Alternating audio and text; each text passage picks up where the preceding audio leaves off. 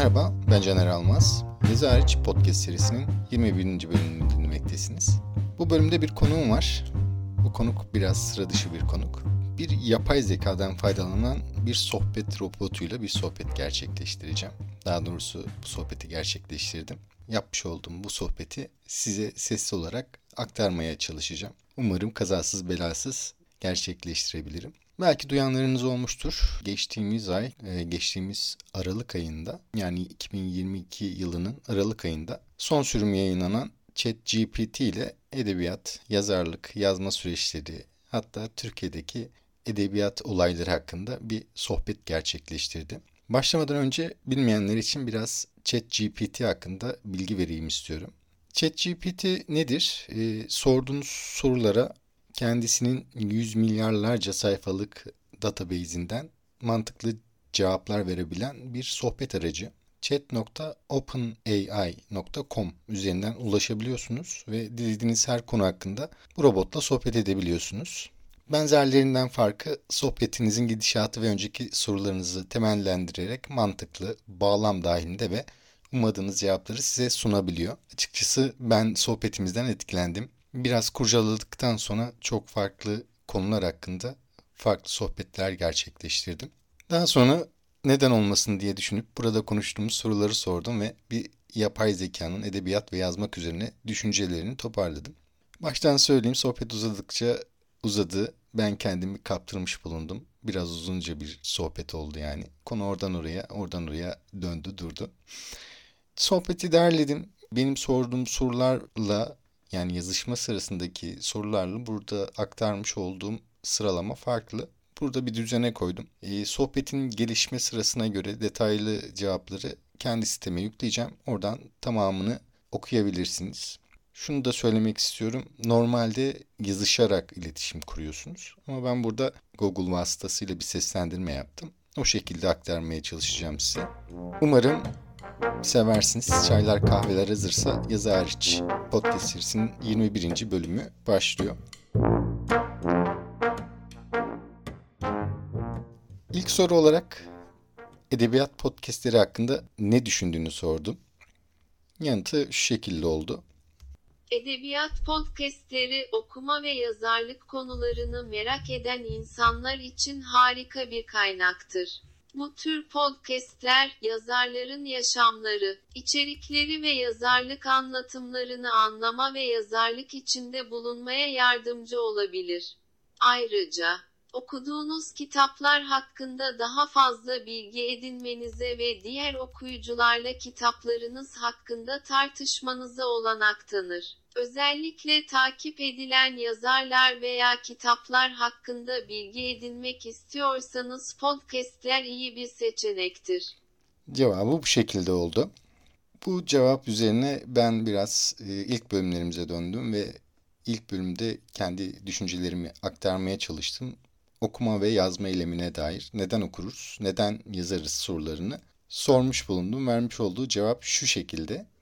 Okuma, insanların dünyayı ve kitapların anlattığı hayatları anlamasına yardımcı olur. Aynı zamanda okuma, hayal dünyasını genişletir. Yazma, insanlar için duygusal olarak ifade etme, beklentileri organize etme ve bunları ifade etme ihtiyacını karşılamak için yapılan bir aktivitedir. Aynı zamanda, Yazma insanların daha iyi anlamalarına ve duygularını daha iyi ifade etmelerine olanak tanır. Podcast'in bölümleri üzerinden devam ediyorum sorularıma. Bir diğer konusuna, podcast'in bir diğer konusuna kendimizi yazmaya nasıl hazırladığımıza dair başlığı sordum. Sorum şu şekildeydi. Roman yazmak isteyen bir yazar kendini bu sürece nasıl hazırlar diye sordum. Verdiği cevap 5 maddelik bir cevaptı. Şu şekildeydi. Bir okuma, roman yazmak isteyen bir yazar öncelikle çok okumalıdır. Okuyucunun kendi yazınını anlamasına ve yazarlık tekniklerini öğrenmesine olanak tanır. Ayrıca okuyucunun kendi yazınının farklı türlerini ve yazarlarını tanımasına olanak tanır. 2. Planlama, roman yazmak isteyen bir yazar, hikayesinin temasını, Karakterlerini ve olaylarını planlamalıdır. Bu, yazarın hikayenin nerede gideceğini ve nasıl ulaşacağını anlamasına olanak tanır. 3 yazma pratikleri roman yazmak isteyen bir yazar. Yazma pratikleri yapmalıdır. Bu, yazarın yazma tekniklerini geliştirmesine ve yazma hızını arttırmasına olanak tanır. 4 araştırma, roman yazmak isteyen bir yazar. Hikayesinin gerçekliğini arttırmak için araştırma yapmalıdır. Bu, hikayenin gerçekliğini arttırmak ve okuyucunun hikayeyi daha iyi anlamasını sağlamak için gereklidir. 5. Düzenli yazma. Roman yazmak isteyen bir yazar, düzenli olarak yazmalıdır. Bu, yazarın hikayesinin devam etmesine ve yazarın konu dahilinde kalmasına olanak tanır. Diğer soruma geçiyorum. Sorum yine yazarlıkla alakalı bir soru. Şöyle sordum. Kendini yazarlık yazma konusunda geliştirmek isteyen insanlara, kişilere neler önerirsin diye sordum. Cevabını aktarıyorum size. Yine 5 maddelik bir öneri sundu. Bir okuma, yazarlık okuma ile doğru orantılıdır. Dünyanın en iyi yazarları arasında yer alan yazarların okuduğu kitapların sayısı oldukça yüksektir. Yazarlık için ilham veren kitaplar okumak yazarlık becerilerini geliştirmek açısından önemlidir. İki yazma pratikleri yazarlık pratik ile gelişir. Günde en az yarım saat yazma pratikleri yapmak yazarlık becerilerini geliştirmek için önemlidir. 3 yazarlık atölyeleri ve eğitimler, yazarlık atölyeleri ve eğitimleri, yazarlık becerilerini geliştirmek için harika bir fırsattır. Bu tür eğitimlerde, yazarlık sürecinde karşılaşabileceğiniz zorlukları çözmeniz ve yazarlık becerilerinizi geliştirmeniz için bilgi ve ipuçları edinirsiniz. 4 Yazarlık topluluğu Yazarlık topluluğu yazarlık sürecinde moral ve ilham kaynağı olabilir. Ayrıca yazarlık topluluğu ile yazarlık becerilerinizi geliştirmek için geri bildirim ve fikirler alabilirsiniz. 5 editörler ve yayıncılar, editörler ve yayıncılar, yazarlık sürecinde size geri bildirim verebilir ve yazarlık becerilerinizi geliştirmeniz için ipuçları sunabilir. Cevapları bu şekildeydi. Yani aslında çok temel şeyler önerdi. Okuma yapmamız, yazmaya dair pratikler yapmamız, imkanımız varsa atölyelere ve eğitimlere katılmamız. Yeni bir öneri olarak bir Türkiye'de e, bu kültür pek yok ama yazarlık topluluğu varsa da benim haberim yok. Yazma çabası içerisindeki insanlarla bir araya gelerek yazdıklarınızı görüşüp geri bildirimlerin alabileceğiniz bir ortamda bulunmayı öneriyor. Türkiye'de zor olan başka bir önerisi var. Yayıncıların ve editörlerin işleri başından aşkın malum. Yazma çabasındaki insanlara bu konularda öneriler verebilecekleri ortamlar ancak atölyeler olabiliyor. Beşinci önerisi biraz e, zor bir öneri ama öptük başımıza koyduk diyelim. Bir sonraki soruma geçiyorum. Acaba kendisi Türkiye'deki yazarlık mesleğinin saygınlığı konusunda neler düşünüyor? Bir bölümümüzde Yazarlık Öğrenilir mi isimli bölümümüze bu konuya dair bir araştırmadan bahsetmiştim. Bu konu hakkında neler düşünüyor diye sormak istedim. Verdiği cevabı aktarıyorum size. Türkiye'de yazarlık mesleğinin saygınlığı konusunda çeşitli fikirler var. Bazılarının yazarlık mesleğinin Türkiye'de yüksek bir saygınlıkta olduğunu, bazıları ise daha az saygın olarak görüldüğünü söylemektedir. Pek çok insan Türkiye'de yazarlık mesleğinin saygınlığının yüksek olduğunu düşünüyor. Bu ülkenin zengin bir edebi geçmişinin ve önemli yazarlarının kitaplarından kaynaklanıyor. Ayrıca Türkiye'de yazarlar özellikle önemli bir rol oynadıkları için yazarlık mesleğinin ülkenin kültürel ve sosyal yaşamını önemli bir yerde tutar. Diğer yandan bazı insanların yazarlık mesleğinin Türkiye'de saygın olmadığını düşünüyor. Bu yazarların düşük ücretlerle çalışması, yazarlık mesleğinin ülkesinde yeterince tanınmadığı ve yazarların genellikle diğer mesleklerden daha az önemsendiği gibi olabilir. Sonuç olarak, Türkiye'de mesleğin saygınlığı konusunda fikirler çeşitlidir. Özellikle yazarlık mesleği beğenilen yazarlar ve yazarlık mesleğine olan ilgi ile doğrudan ilgili olarak değişebilir. Bu soruda biraz politik kaldığını düşünüyorum ama temelde altını çizdiği nokta yazarlık mesleğinin getirisinin maddi olarak getirisinin düşük olması yani kazanılan meblaların alınan teliflerin düşük olmasıyla doğru orantılı yorumunu yaptı. Biraz sorularımı zorlaştırayım, biraz sıkıştırayım diye şöyle bir soru sordum. Öykü mü, roman mı diye soruyorum. Kendisi öyküyü mü tercih eder, romanı mı diye sordum. Verdiği cevap şu şekilde. Öykü ve roman iki farklı türde yazılmış yazınsal eserlerdir. Öykü genellikle kısa bir hikaye olarak tanımlanır. Öyküler karakterleri, olayları ve mekanları kısıtlı bir alanda anlatır. Öyküler genellikle birkaç sayfadan oluşur ve okuyucunun dikkatini çekmek için yoğun bir şekilde yazılır. Öyküler, genellikle bir tek olayı veya birkaç karakteri içerir ve okuyucunun kısa bir süre içinde hikayeyi anlamasını sağlar. Roman ise genellikle uzun bir hikaye olarak tanımlanır. Romanlar karakterleri, olayları ve mekanları daha geniş bir alanda anlatır. Romanlar genellikle birkaç yüz sayfadan oluşur ve okuyucunun dikkatini çekmek için daha yavaş bir ritimde yazılır. Her iki türde de yazarlar, okuyucuların duygusal olarak katılmalarını sağlamak için benzersiz hikayeler ve karakterler oluşturur. Öyküler daha çok insanların hayatlarının kesitlerini anlatır. Romansa genellikle geniş bir konuyu kapsar, olayların arka planlarını, karakterlerin psikolojilerini veya toplumun yapısını inceleme fırsatı verir. Verdiği cevap da aslında öykü ve romanı tanımladı. Hangisinin daha iyi yani kendi tercihinin hangisi olduğu yönünde bir spesifik cevap vermedi. Biraz politik bir yaklaşım sergiledi açıkçası. Bu cevabın üzerine şöyle bir soru sordum. Peki yazar olmak isteyen birisi öyküyle mi başlamalı ya da roman mı yazmalı diye sordum. Verdiği cevabı aktarıyorum size. Yazar olmak isteyen birisi öyküyle mi başlamalı ya da roman mı yazmalıdır konusunda kesin bir yanıt yoktur. Her iki türde yazarlık becerilerini geliştirmek için faydalıdır ve her iki türün de kendine has avantajları vardır. Öykü yazmak, yazarlar için yazarlık becerilerini geliştirmek için harika bir yoldur. Öyküler genellikle kısa ve yoğun olduğu için yazarların olayları, karakterleri ve mekanları kısıtlı bir alanda anlatmalarını sağlar.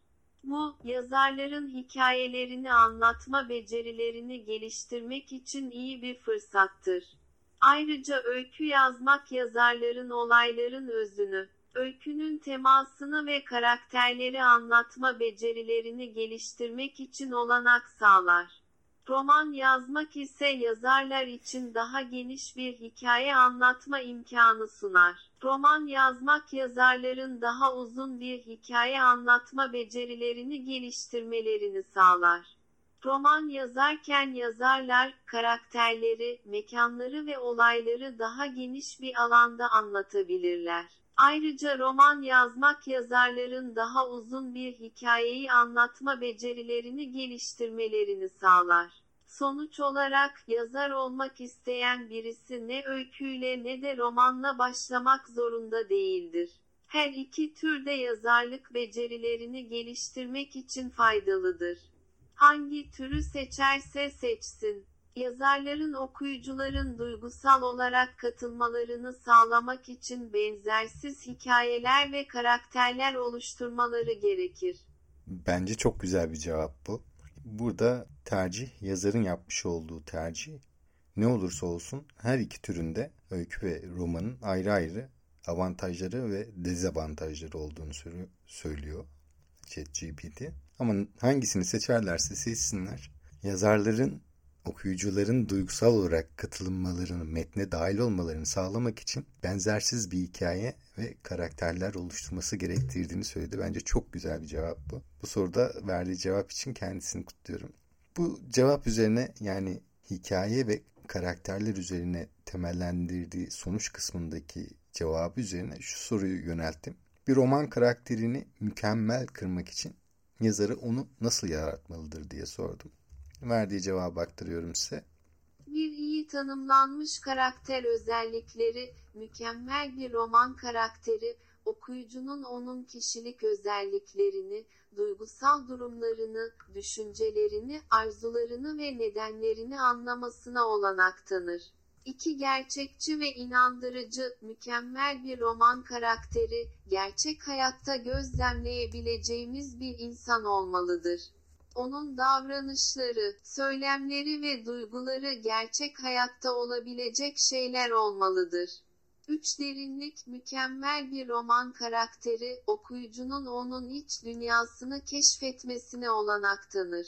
Onun geçmişi, duygusal travmaları, korkuları ve arzuları gibi konular, onun davranışlarını ve düşüncelerini açıklar. Dört özelliklerinin evrimi, mükemmel bir roman karakteri, hikayenin ilerlediği süreçte değişir. Onun davranışları, duyguları ve düşünceleri hikayenin ilerlediği süreçte değişir ve böylece okuyucunun onunla birlikte evrimleşmesine olanak tanır. 5 açık bir amacı, mükemmel bir roman karakteri. Okuyucunun onun ne yapmak istediğini ve neden yaptığını anlamasına olanak tanır. Onun amacı hikayenin temasını ve olayların anlamını açıklar. Bu özellikleri taşıyan bir karakter yaratmak yazarlar için zor olabilir. Ancak yazarların karakterlerini iyi tanımaları ve onları gerçekçi inandırıcı hale getirmeleri okuyucunun onlarla duygusal olarak bağ kurmasını sağlar. Şimdi bu cevapta benim dikkatimi çeken bir nokta oldu öncelikle zor bir süreç olduğunu zaten 5 maddelik bir e, süreçle aktardı bize. Söylediği, saydığı maddelerden birinde karakterlerin açık bir amacı olması gerektiğini söyledi. Bu benim dikkatimi çekti. Ben de şöyle bir soru sordum. Amacı olmayan bir karakter yaratmak da yazarın bir karakter yaratma konusunda seçmiş olduğu yöntemlerden birisi olamaz mı diye sordum. Biraz sıkıştırayım istedim kendisini vermiş olduğum cevabı iletiyorum sizlere. Evet, bir önceki soruda karakterin açık bir amacı olması gerektiğini söyledim. Ancak amacı olmayan bir karakter yaratmakla yazarın bir karakter yaratma konusunda seçmiş olduğu yöntemlerden birisi olarak kabul edilebilir. Örneğin, bir yazar, bir karakteri amacı olmayan bir karakter olarak yaratabilir çünkü onun amacının belli olmaması okuyucunun onun kişiliği, duygusal durumları ve düşünceleri hakkında daha çok spekülasyon yapmasına olanak tanır. Bu da hikayeyi daha karanlık ve gerçekçi hale getirmesine yardımcı olabilir. Ayrıca, Amacı olmayan bir karakter yaratmak, okuyucunun karakterin gerçek amacını anlamak için daha fazla çaba harcamasını sağlar. Bu da okuyucunun daha duygusal olarak karakterle bağ kurmasına olanak tanır. Biraz kendini geri çekti fark ettiyseniz. Yani bunu o an fark ettim ama üzerine gitmek istemedim. Konuyu değiştireyim. Başka bir soruya geçeyim istedim. Biliyorsunuz ben podcast'in bölümlerinin ikisinde bir romanın açılış cümlesini, kapanış cümlesinin çok önemli olduğuna dair bölümler yaptım. Benim önemsediğim bir nokta. Bu konu hakkında neler düşündüğünü sordum. Bir romanın ilk cümlesi nasıl olmalıdır üzerine soru sordum. Verdiği cevap şu şekilde. Bir romanın ilk cümlesi okuyucunun ilgisini çekip hikayenin içeriğini ve tonunu tanıtmak için önemlidir. İlk cümle okuyucunun hikayenin merak uyandırmasını sağlamak için dikkat çekici ve etkileyici olmalıdır. Ayrıca ilk cümle hikayenin temasını veya anahtar karakterleri tanıtmak için kullanılabilir. Birçok yazar hikayenin ilk cümlesinde bir soru sormak, bir olayın başlangıcını anlatmak, bir karakterin duygusal durumunu tanıtmak, bir gizemi öne çıkarmak veya bir şaka yapmak gibi yollarla okuyucunun ilgisini çekmeye çalışır.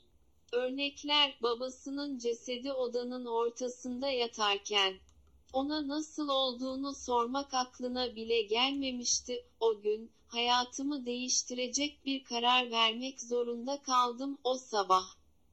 Yürürken yolun kenarındaki bir kutuya rastladım ve içindekiler hayatımı değiştirdi. Bu örnekler gösterir ki ilk cümle bir romanın temasını, karakterlerini veya olaylarını tanıtmak için kullanılabilir. Ancak en önemlisi okuyucunun ilgisini çekmek ve hikayenin merak uyandırmak için etkileyici olmasıdır. Bu konuda ChatGPT benimle aynı şekilde düşünüyor. Yani ilk cümle önemlidir diyor. Hikayenin içeriğini ve tonunu tanıtmak için iyi seçilmiş, iyi kurulmuş olması gerektiğini söylüyor. Birkaç tane de örnek verdi. Aktarırken, sesli olarak aktarılırken aradaki virgüller nedeniyle ardışık cümlelermiş gibi algılandı. Ben onları ayrı ayrı seslendirmek istiyorum çünkü güzel cümleler, bana hoş gelen cümleler kurdu. İlk örneği şu şekilde. Babasının cesedi odanın ortasında yatarken ona nasıl olduğunu sormak aklına bile gelmemişti. İkinci örneği, o gün hayatımı değiştirecek bir karar vermek zorunda kaldım. Üçüncü örneği, o sabah yürürken yolun kenarında bir kutuya rastladım ve içindekiler hayatımı değiştirdi. Bu örneklerde gördüğünüz gibi bir merak uyandıran, aksiyon içeren, daha sonrasında olan şeyleri ya da olacak şeyleri merak etmemizi sağlayan kalıplar kullanmış, etkileyici, merak uyandıran, okuyucunun ilgisini çekeceğini düşündüğüm tercihler bunlar. Bu cevaplar üzerine kendisini beğendi, yerli ve yabancı yazarlardan. İlk cümle örnekleri istedim. Oldukça fazla örnek verdi. Verdiği örnekleri tek tek aktarmayacağım.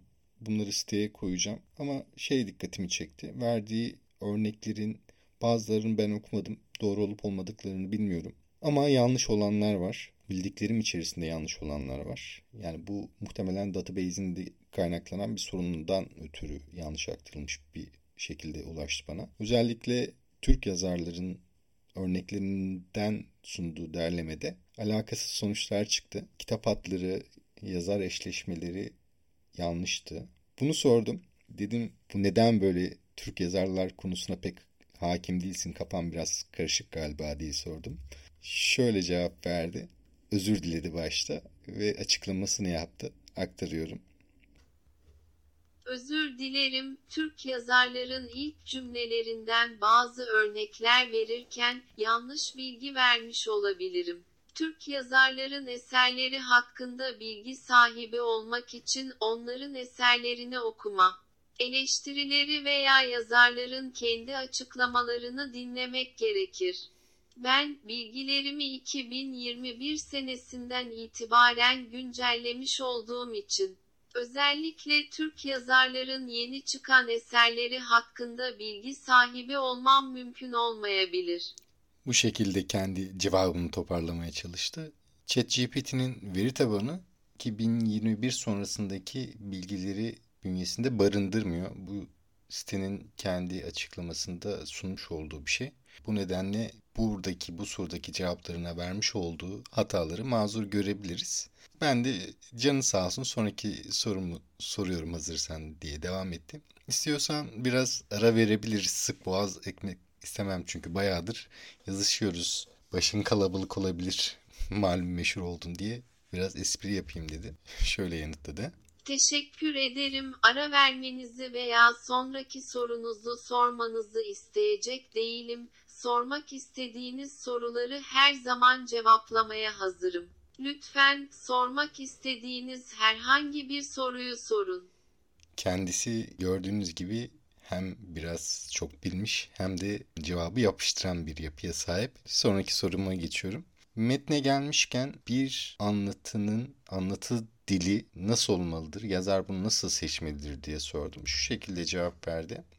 Bir romanın anlatıcı dilini seçmek, yazarların yazma sürecinde karşılaştıkları birçok faktörden etkilenir. Anlatıcı dilinin seçimi, hikayenin anlatımını, okuyucunun okuma deneyimini ve hikayenin anlamını etkileyebilir. Birçok yazar anlatıcı dilini kullanırken üç temel anlatıcı dilinden birini seçer. Bir iç anlatıcı, iç anlatıcı. Hikayenin içinde yer alan bir karakterdir ve hikayenin olaylarını veya duygularını okuyucuya direkt olarak anlatır. 2. Dış anlatıcı, dış anlatıcı. Hikayenin dışında yer alan bir karakterdir ve hikayenin olaylarını veya duygularını okuyucuya aracılık yaparak anlatır. 3. Senaryo anlatıcı, senaryo anlatıcı, hikayenin olaylarını veya duygularını okuyucuya aracısız olarak anlatır. Her anlatıcı dilinin kendine özgü avantajları ve dezavantajları vardır. Örneğin iç anlatıcı, hikayenin duygusal yüzünü okuyucuya daha iyi yansıtabilir ancak hikayenin olaylarının objektif olmasını zorlaştırabilir. Dış anlatıcı ise hikayenin olaylarını objektif bir şekilde anlatabilir. Ancak hikayenin duygusal yüzünü okuyucuya daha az yansıtabilir. Senaryo anlatıcı ise hikayenin olaylarını ve duygularını en objektif şekilde okuyucuya anlatabilir. Sonuç olarak, hangi anlatıcı dilinin seçilmesi, yazarların kendi yazma sürecine ve hikayenin anlamına bağlı olarak değişebilir. Verdiği cevap bu şekildeydi. Anlatıcı diline gelmişken karakterlerin nasıl konuştuğuna dair de fikirlerini duymak istedim. Bu soruya verdiği cevabı aktarayım size. Bir yazar karakterinin diyaloglarını yazarken karakterin kişiliğini, sosyal statüsünü, eğitim düzeyi veya dil bilgisi gibi yaygın olarak dikkate almalıdır. Bir kişiliğe uygun bir karakterin yapısı, onun diyaloglarının nasıl yazılması gerektiğini belirler. Örneğin, bir karakterin neşeli ve cana yakın olması, diyaloglarının daha eğlenceli ve konuşmasını sağlar. Aynı şekilde, bir karakterin sessiz ve sakin olması, diyaloglarının daha az sık ve düşünceli olmasını sağlar. 2. Sosyal statüye uygun bir karakterin sosyal statüsü, onun diyaloglarının nasıl yazılması gerektiğini belirler. Örneğin, bir karakterin yüksek sosyal statüsü, diyaloglarının daha edebi ve zarif olmasını sağlar. Aynı şekilde, bir karakterin düşük sosyal statüsü, diyaloglarının daha sade ve doğal olmasını sağlar. 3. Eğitim sistemi uygun bir karakterin eğitim düzeyi, onun diyaloglarının nasıl yazılması gerektiğini belirler. Örneğin, bir karakterin yüksek eğitim hizmetlerine sahip olması, onun diyaloglarının daha zengin ve kelime ve çeşitli ifadeler içermesini sağlar. Aynı şekilde, bir karakterin düşük eğitim evine sahip olması, onun diyaloglarının daha sade ve basit kelime ve ifadeler içermesini sağlar. 4. Dil bilgisi kurallarına uygun bir karakterin diyaloglarının dil bilgisi kurallarına uygun olması, okuyucunun daha iyi anlaşılmasını ve hikayenin daha etkileyici olmasını sağlar. Sonuç olarak bir yazar, karakterinin diyaloglarını yazarken, karakterin kişiliğini, sosyal statüsünü, eğitim düzeyi ve dil bilgisi gibi konulara ciddiyetle bakmalıdır. Az çok bölümde bizim podcast bölümümüzde konuştuğumuz noktalara değindi ChatGPT. Bu noktada başka bir konuya geçeyim istedim. Bir bölümde de yazar tıkanmasına dair uzun uzadıya konuşmuştum. Dünya yazarlarından örneklerle bu sürecin nasıl atlatılabileceğine dair çözümler göstermeye çalışmıştım. Bu konuya dair ChatGPT'nin yanıtı şu şekilde. Yazar tıkanması, yazarların sıkça karşılaştıkları bir sorundur. Yazma hevesini kaybetmek veya yazacak konu bulamamak, yazarların kendilerini üzgün veya mutsuz hissetmelerine neden olabilir. Bir yazar tıkanmasını aşmak için yazarlar aşağıdaki tavsiyeleri deneyebilirler. Bir yazma rutininizi değiştirin. Yazma rutininizi değiştirmek, yazma işlemi için fikirlerinizi yeniden canlandırabilir. Örneğin, farklı bir yerde yazmaya başlayabilirsiniz. İki fikrinizi not edin. Yazacak konuyu bulamıyorsanız, fikirlerinizi not etmeye başlayabilirsiniz. Düşüncelerinizi değil, yazma işlemi için fikirlerinizi yeniden canlandırabilir. Üçüncü, okuyun okumak, yazarlar için yazma işlemi için fikirlerinizi yeniden canlandırmanın en iyi yollarından biridir. Okuduğunuz eserler size yeni fikirler sunabilir ve bu sayede yeniden yazacak konular bulabilirsiniz. Biraz da güncel konulara değinmek istedim. Bir yazarın kitabının daha iyi pazarlanması, daha çok okura ulaşması için neler yapabileceğine dair bir soru sordum ChatGPT'ye. Yani bir kitabın, yazarının bir kitabı daha çok insana ulaştırması için neler yapabileceğini sordum. Bu konu hakkında yine her zamanki tarzıyla maddeler halinde biraz da rencide edici bir şekilde bir cevap verdim. İletiyorum bunu. Bir yazar Türkiye'de kitaplarının daha çok okunması için bazı şeyler yapabilir. Bir promosyon yapmak bir yazar kitaplarını tanıtmak için okuyucularla etkileşim kurmalıdır. Bu, kitap tanıtım etkinlikleri, röportajlar, sosyal medya kampanyaları veya blog yazıları gibi farklı yollarla yapılabilir. 2. Okuyucularını tanımak bir yazar, okuyucularının beklentilerini ve ilgilerini anlamalıdır. Bu sayede kitaplarını okuyucuların ilgi alanlarına uygun hale getirebilir. 3. Kitaplarının satış kanallarını genişletmek bir yazar, kitaplarını satmak için farklı yollar kullanmalıdır. Örneğin kitabevleri, online satış siteleri veya e-kitap formatları gibi. 4. Ödüller kazanmak bir yazar. Ödül kazanmak için yazdığı eserleri ödüllü yarışmalara gönderebilir. Bu sayede yazarlık becerileri takdir edilir ve kitap satışları artırılır. 5. Networking bir yazar, yazarlar, editörler, yayıncılar ve okuyucular gibi farklı kişilerle iletişim kurmalı ve işbirliği yapmalıdır. Bu, yazarın kitap satışlarını artırmak için fırsatlar yaratabilir. Sonuç olarak bir yazar, Türkiye'de kitaplarının daha çok okunması için promosyon yapmak, okuyucularını tanımak, kitaplarının satış kanallarını genişletmek, ödüller kazanmak ve networking gibi farklı yollar kullanmalıdır. Yani bu cevapta benim takıldığım birkaç nokta var. Bunları ona sormadım. ChatGPT ile konuşmadım tekrardan. Ödül kazanmanız lazım diye belirtiyor. Ödül kazanarak yazdığınız eserleri takdir ettirebilirsiniz. Yazarlık becerileriniz takdir görür ve bu kitap satışlarınıza yansır diyor.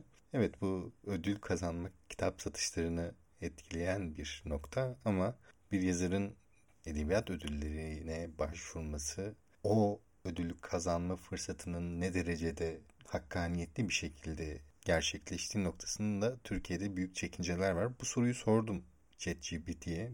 Türkiye'deki edebiyat ödüllerinin işleyişinin ve ödüllendirme sisteminin nasıl ilerlediğine dair bir soru sordum. Çok uzun bir yanıt verdi.